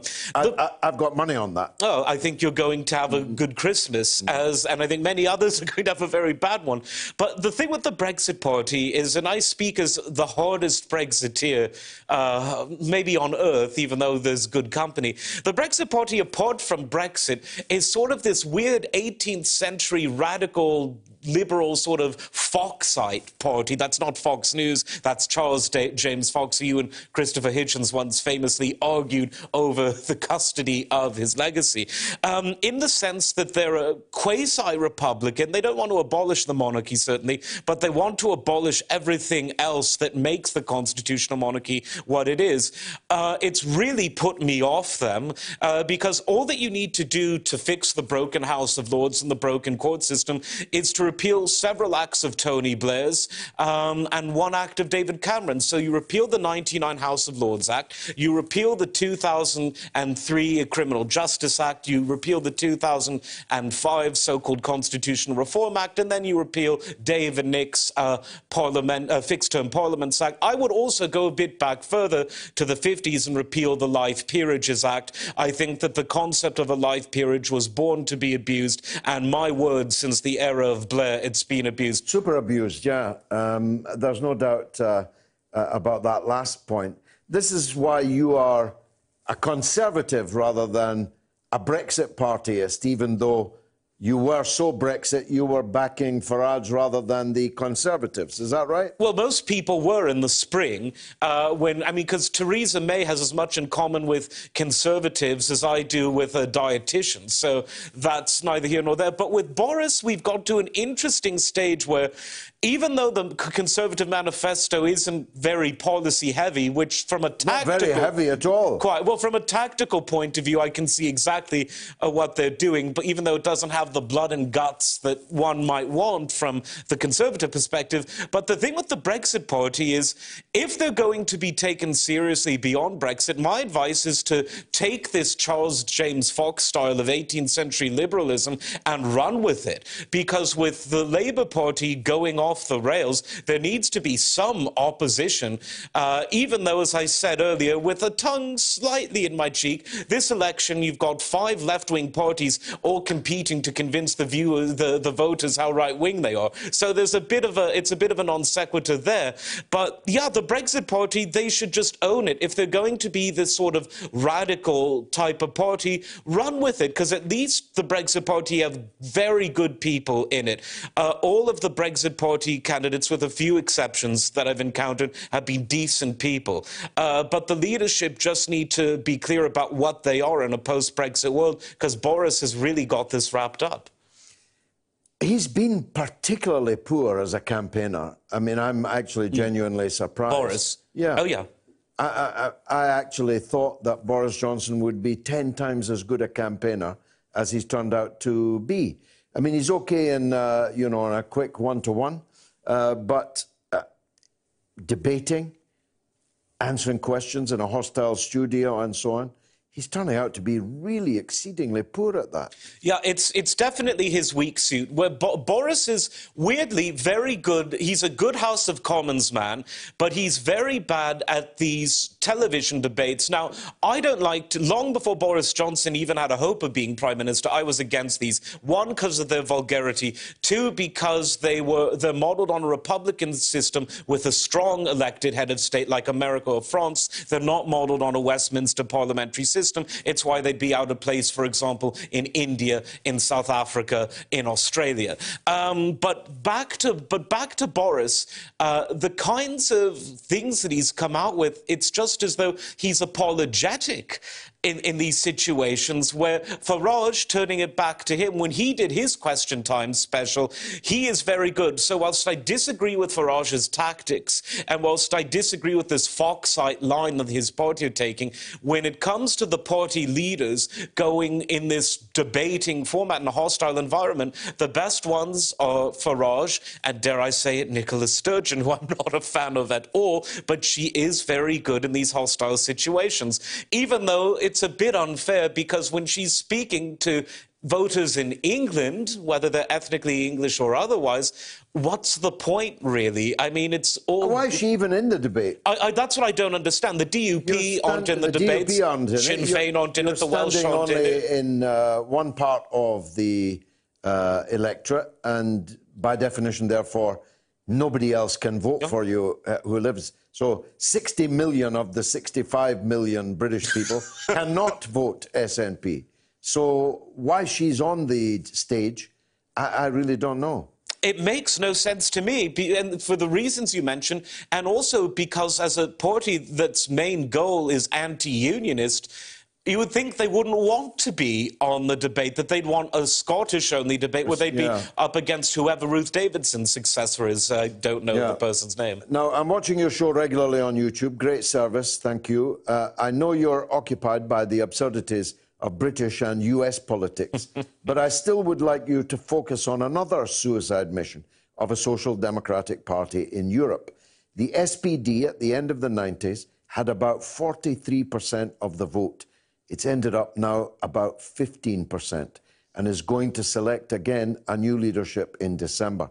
And once again, it looks strongly like they choose the third way Schroeder, Blair like candidate named Scholz and his female partner. What is it, a job share? Uh, Scholz is the recent Minister of the Treasury and was, under Chancellor Schroeder, already in a leading role. Although they could choose a better, left oriented pair of leaders, Borjans and Eskins, the media circus strongly supports Scholz. Watch out for the results in mid December and scratch your head. Well, thank you very much for that. I, I don't know any of these individuals. Uh, but I do know the SPD and I do know the stable from which it runs. And uh, until Jeremy Corbyn, all of these uh, social democratic parties were literally going down the tubes. In France, they have virtually disappeared. Mélenchon is now the representative of the left. I strongly support him. But the uh, sister party of the Labour Party has effectively now disappeared. And that's true across uh, Europe, except in uh, Portugal and to some extent in Spain. Spain, the party has now gone into coalition with Podemos, and I wish them well. In Portugal, uh, there's a socialist communist coalition uh, and a Trotskyist coalition. So Trotskyists, communists, and socialists what could are possibly go wrong? control. Well, uh, nothing so far. Actually, so do they not row as much in Portugal as they know, do well, in this not country? Not as bad. Uh, maybe they don't use Twitter so much. I don't know. but uh, actually, that government is uh, doing well. The mm. Portuguese government doing better than any uh, other in Europe uh, comparatively. But the German Social Democrats have committed, as you say, political suicide because Blairism is the liquidation of what a social democratic party was supposed to be. And Schroeder and Blair and, uh, and uh, I've forgotten even now their names, the French pretenders who took their party uh, to the graveyard. George, thanks for your wonderful show. As a Leave voter, it's gutting the way the decision has been ignored or watered down to such an extent that it's not actually leaving the EU at all. I support Mr Corbyn's policies, including the nationalisation of the railways. In the event Labour wins and reruns the referendum, how can Labour implement the nationalisation promise, as they will be void if we stay in the EU? Labour needs to advise the voters the nationalisation of railways and utilities is conditional on staying out of the EU. Yours sincerely, Kamran in Fulham, London. That is the email of the night. Yep. Uh, it's something I could have mentioned earlier, but I'd gone on a bit too long. Much of the manifesto cannot be implemented if Britain remains in the European Union because the very constitution, the articles of association since Maastricht are that all goods and services must be open to compulsory competitive tendering, open to all companies, private and public, in all the countries uh, of the EU. Uh, Kenny says, Did Sturgeon say the Scots would get no confirmation vote on her negotiated deal with the UK government after the negotiations with the UK if the Scots voted to leave the UK? I'm pretty sure she did. Yep. It's a major uh, flaw that we pointed out before in the SNP stand uh, on all of this. They have done everything they could to wreck the result of a legitimate referendum in Britain. Why wouldn't people try to wreck any referendum that she was able to uh, wangle out of whatever parliamentary dispensation falls after the election? There's only one conclusion that can be drawn from this. Either the SNP, for all of Sturgeon's debating prowess, either they're tactically and even psychologically very stupid, and they're not anticipating that the same arguments they're deploying against Brexit will be deployed by unionists against Scottish nationalism if she gets her referendum. It's either they're stupid about it or they don't actually want to leave the union. And the more I see of the SNP, I see them of what I call a protest vote plus. Now, usually a protest vote is something that you vote for to make a stink, but they don't actually win any elections. And the SNP are going to sweep in Scotland with maybe a few Tory seats. 40, what, the latest poll, 41 SNP, one Labour, the very worst of them, actually, Murray in Edinburgh. Mm. Uh, 41, one and the rest being Tories. So the Tories would lose a little, but not uh, nearly as much as was uh, originally expected with the Liberal Democrats picking up a few seats. Yeah, and so Jo Swinson holding on to hers. Yeah, by the by the skin, skin of, of, her, her teeth. teeth yeah. yeah. but so they're not a traditional protest vote in the sense that they win elections and they know how to win elections very well. But their biggest the the the, the raison d'être isn't to win elections to the Parliament in Westminster. It's to break up the union, sever Scotland from the rest of the union. I'm not sure they really want it, and I can uh, maybe yeah. Because if they did want it, they would probably say, look, you Brexit, and then we'll use that to our advantage, saying, look, Scotland has been betrayed. We've been taken out of the European Union by the English and all the other rhetoric that they would deploy. But I mean, all that it takes is a, a, a, male version of Gina Miller in a kilt in Edinburgh who loves the Union to deploy those same tactics. I'm sure there's a male version of a Gina Miller. I hope there is. Part of me hopes there is. Frank asks, is Adam a Rangers man? that, uh, you call me the most controversial man in England. Thank God the Rangers don't play in England, nor, nor do Celtic. no, uh, uh, Satar Han Dodgers, uh, Satar socialist, uh, asked me to ask you earlier. You, you, made a particularly vicious, if I may say, uh, attack on uh, John McDonnell, a man I have no time for. Uh, I assumed your vicious attacks aimed at Alastair Campbell, uh, at whose feet McDonnell sat uh, quite recently, telling uh, Blair and Campbell that uh, all was forgiven and that Blair was not a, a war criminal. But uh, if you want to, it's up to you. Let, let, Han know because he's a good man. Let Han know your thoughts on that, on the McDonnell. Oh, yeah. So there's many people in the Labour Party who had relations with, I'm not just talking about Irish Republican politics, I'm talking the IRA. And before I go on, one can support Palestine without supporting Hamas. One can support Israel without supporting Netanyahu and those to the right of him. One can support Irish Republicanism without supporting the IRA. One can support Irish Unionism without supporting the UDA. So now that we've got the difference between extremes and moderation out of the way, let me get to the point.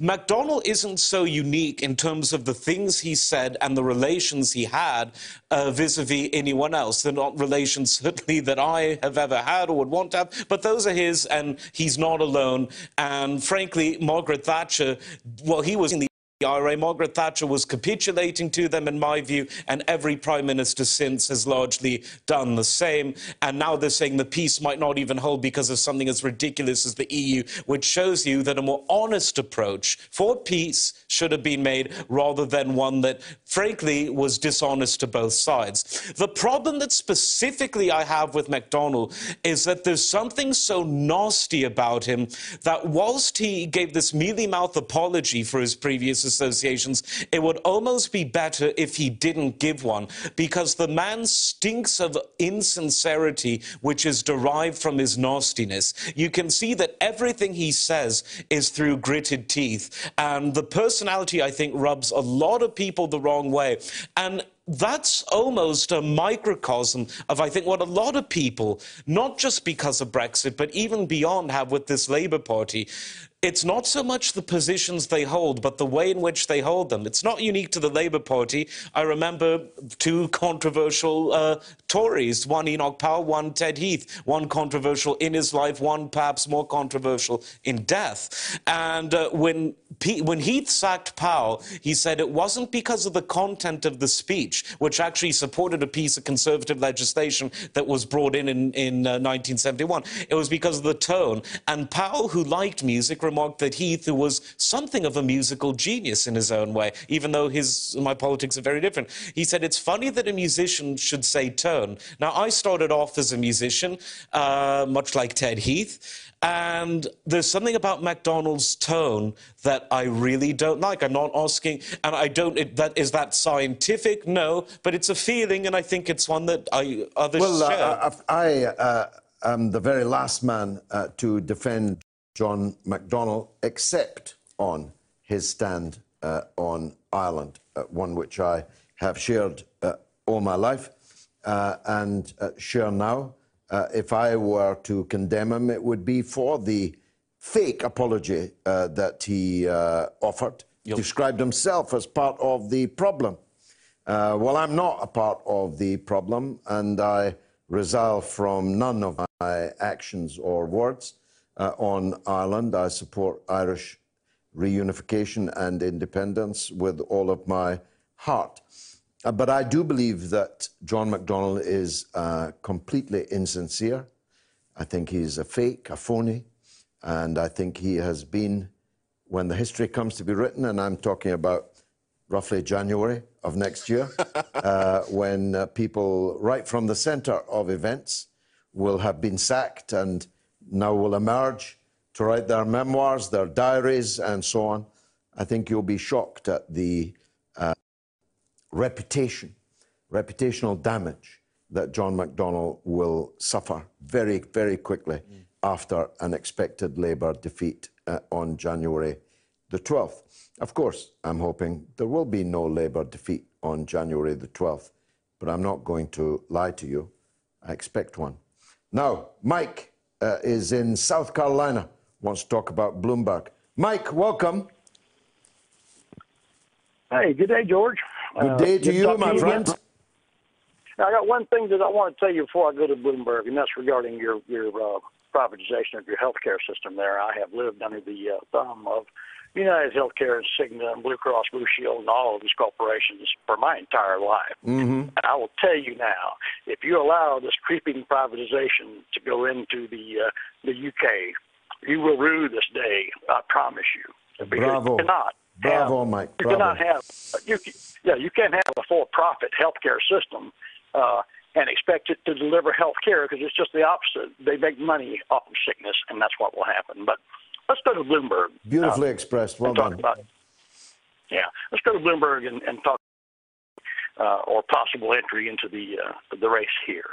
Uh, as well as Hillary Clinton. I mean, she talks about going in, but she's lost all of her credibility uh, after she uh, smeared uh, Tulsi Gabbard uh, on on you know she's a military person and, and she she said Congress. that uh, Tulsi Gabbard was uh, a Russian. As a, as a uh, a supporter of our president here, this Trump. Yeah. Uh, but, but but but here's the thing, Trump, uh, Bloomberg is coming in to replace a flailing uh, Joe Biden because he's going down. There's no question about that. Yeah. And you have all these people running in this election here to split up the vote. But if you look at the actual percentages of people that support uh, a, a progressive candidate, if you consider that progressive candidate to be Bernie Sanders, Elizabeth Warren, Tulsi Gabbard, the rest of them, they far outweigh the uh, conservative side of the Democratic Party.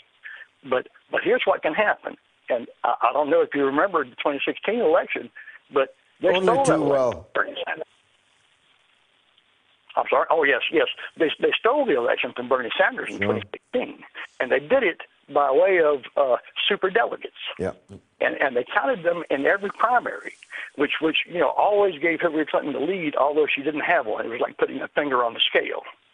Now, this year, th- this election is going to be a little bit different because the Democratic Party was under you know such scrutiny and stuff that they decided not to use the dem- the super delegates in the first ballot. Until the, until the second on- ballot, yes. That's exactly right. So That's why they the put deal. up so many candidates to more sure Exactly a second ballot. That's right, because at that time, the, the Democratic, the establishment Democratic Party uh, can pull away from the progressive side of the Democratic Party that has all the support, and, and that's what that's why they're in there. But, you know, but you you know, you know, uh, uh, uh, Bloomberg doesn't have a snowball's chance in hell of actually getting through this election and winning it. Okay, not a, Call. Uh, I'm, Either or not. yeah. And um, that affected me uh, all my childhood and most of my adult life. Um, but what I've come to realise is that Labour are doing absolutely nothing for us. They've had control of our local councils round here in the northeast for years, as you know. As you know, they were in power for X amount of years when, um, well, it, it, it's just me humble opinion, but I mean, um, John Smith, um, I believed every word that man used to say, and, and, and it sounded like he was going to make the world a better place, but he died suddenly, and then Blair was in power, and then we were just at war that for years. Nothing changed. We were promised loads. We had um, lots of white elephants built around and things like that. Um, I'm a true believer in democracy. I'm in the Labour heartland. I'm 100% voted to leave the EU because I understand it for the technocratic tyranny that it is.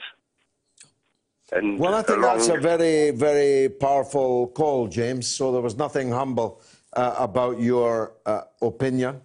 Uh, it is echoed everywhere where Labour has been in permanent power, uh, where councils and councillors have been corrupted by, by overwhelming power, by the one party state that exists locally in so many places. The seat for life mentality of so many Labour MPs who never imagined that their people would have anyone else that they could vote for. As soon as uh, the possibility came in the Brexit referendum of people expressing a clear rejection of the status quo, uh, they took it. Adam. Uh, well, again, it's, it's so interesting because at this very time of night last week, we had another caller from a Labour constituency Also in the Northeast, speaking yeah. a lot of sense. Yeah. And we've just heard a lot of sense because the people in Labour, in I call it the North London Mafia, not because the, well, it's an insult to organised crime because mafia implies organisation. and it was Disraeli who called the Conservative Party of the 1840s an organised hypocrisy. I suppose you could call the Labour Party of today a disorganized hypocrisy, but throughout the Midlands and the North and South Wales and even other parts of Britain, there is this feeling of betrayal. And it didn't happen overnight. Brexit wasn't the camel. Brexit was the straw that broke the camel's back. And the, the, the, heave, the heaving up of the straw, the gathering of this straw, really began, as the caller said, when John Smith died in 94 and Tony Blair began his project. Brexit was a wake up call for all of the parties. Theresa May didn't hear it. Boris Johnson clearly has. Jeremy Corbyn, weirdly, used to be much stronger of a Brexiteer than Boris Johnson. When Boris Johnson wasn't particularly interested in Europe, uh, Corbyn, like yourself, was voting against the hor- horrible Maastricht Treaty uh, in 92, while John Major was the hypocrite of the day who won by the skin of his teeth. But now you've got a situation where Corbyn is leading a pro-Remain party that doesn't have the decency to call themselves well, that. some of them do. Some of them are carrying banners saying, vote me, I'm Remain. Uh, yeah, and, in, at uh, an individual level. yeah, yeah, yeah. And then there's Emily Thornberry who went parading Corporal, around uh, Brighton. Corporal Paul Mason. There was Emily Thornberry in her uh, uh, her EU night dress on the on the on the front. Let, and I want to take. Uh, we've got to clear the decks for a for a legend, as you know, the legend that is Norma in Bristol. Ah, we've lost her. Let's go to Adil in Oregon. Adil, welcome. Hi, thank you, thank you, George. It's really Very a pleasure welcome. talking Very to you. welcome, Um, sir. Go ahead. I, I really, this is ma- mainly a question, but it's, uh, I guess maybe the, it's a straw man proposition that I hope you can, uh, you know, talk about. Okay. You know, I wanted to ask you, what do you think about like?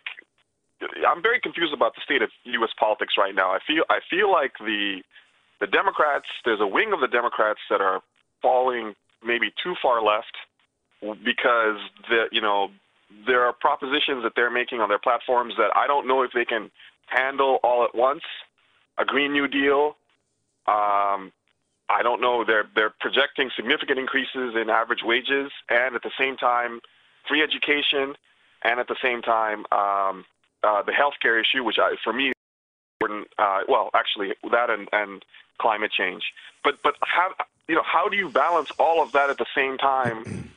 You know, and, and at the same time, you know, obviously the, the there's a part of the U.S. that you know has to do with military spending and its hegemony, and I don't, you know, I, I, I don't know how you, you've, I know you've, uh, you know, criticized the U.S. a lot of times and some of its, uh, its militaristic, uh, you know, um, uh, endeavors around the world, and I, I actually do admit that that's the case in many cases. But, um, but at the same time, I, I'm wary of a lack of complete, you know, hegemony. Uh, I mean, I, I, I, I'm, I'm asking what is the appropriate threshold because I look at the world today.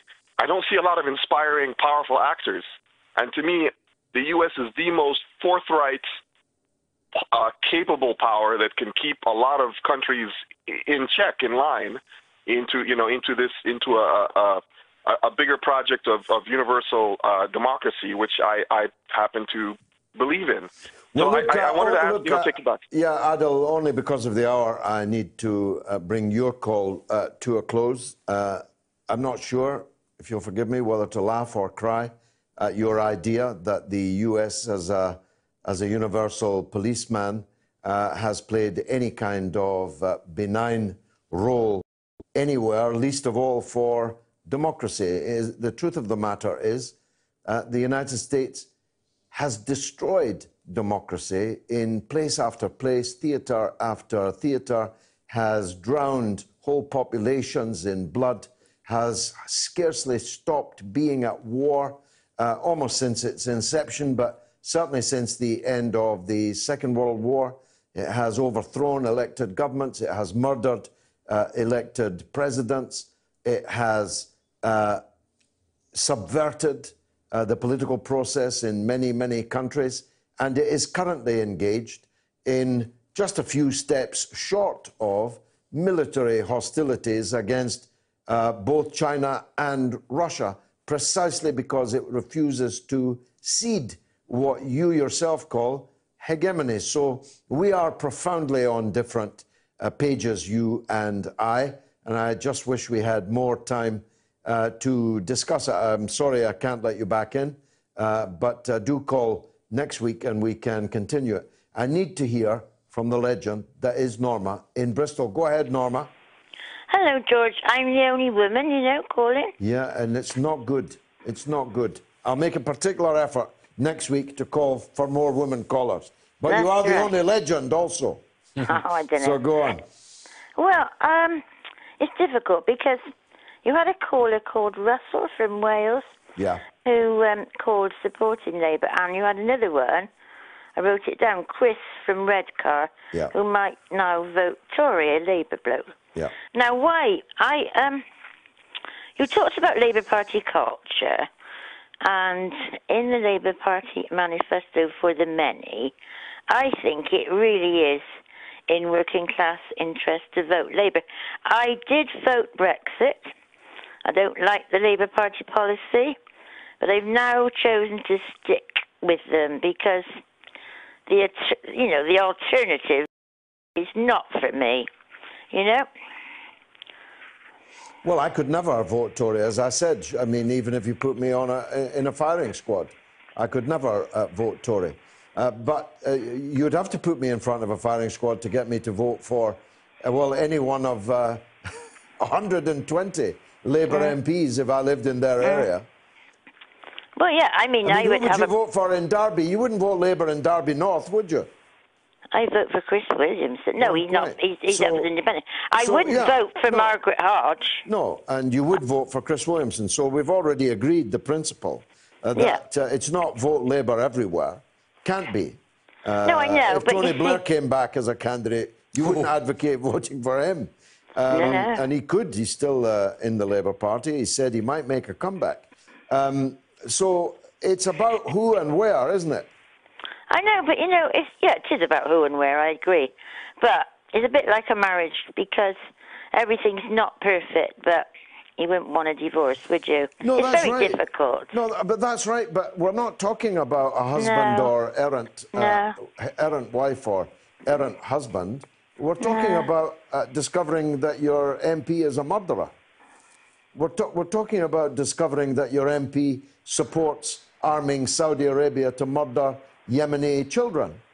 Uh, That's a bit different from continuing in a marriage uh, where your, uh, your husband's habits annoy you, isn't it? Yeah, I know, but we're not talking about Mr. Blair now because he's not No, putting no, up neither am I talking about him. I'm talking about today's MPs.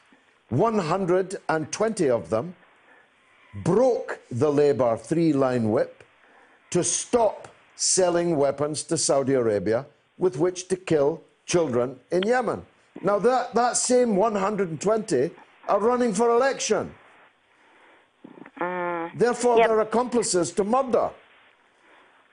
Well, yeah, I know, but the thing is, I just think that the manifesto that the Labour Party Oh, it's has great, got yeah, it's great. Is, is okay. No, and, um, uh, I'd go further.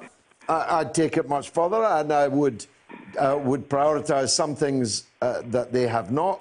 The the WASPI women, for example, should have been No. in the in the manifesto. I'd spend a bit less on students. I must tell you, even though I'm uh, leading a, an open university here, uh, I'd spend more on on pensioners uh, and so on. But by and large, it's a great it's a great manifesto, Norma. The problem is, I'm being asked to vote for individual candidates who I know from bitter past experience are in blood, literally or metaphorically. That's the problem. But there may be Tories who voted exactly the same. No, but I would never vote Tory, so that doesn't No, count for no. me. That doesn't count for me. Anyway, Norma. It's difficult. It's very difficult. Yeah, yeah. Everyone But I must should make up. I have their- decided to vote make Labour. up their mind. Okay, you've decided to vote Labour. I'm voting for me, uh, but that's another uh, matter. Thanks very much indeed for that call. Uh, the poll, uh, second poll has closed. Uh, Lynx is the ad campaign for Christmas that Prince Andrew should uh, front up. Now, that's the obvious one because he says he doesn't sweat and therefore it couldn't have been him, Your Honour. Uh, so a third of you think he should advertise Lynx. 61% of you think he should advertise Pizza Express. Pizza Express were on the rack, you know, before all this happened. Uh, there was talk of them going into administration. I'm not sure if this is good publicity, Adam, or bad publicity. There's no such thing as bad publicity. Perhaps not. Perhaps it will help. Let's look at the next uh, annual results of Pizza Express. Tie Rack, only 5%, but then only old fogies, young fogies like Adam wear ties uh, any longer. Well, only when I'm in London, not when I'm at Mr. Epstein's house in Florida. not when you're out ratting in the countryside with your aristocratic friends. Well, look, it's been marvellous uh, for me. I hope it was for you. And if it was, come back next week at the same time, same place, for the mother of all talk shows. Good night.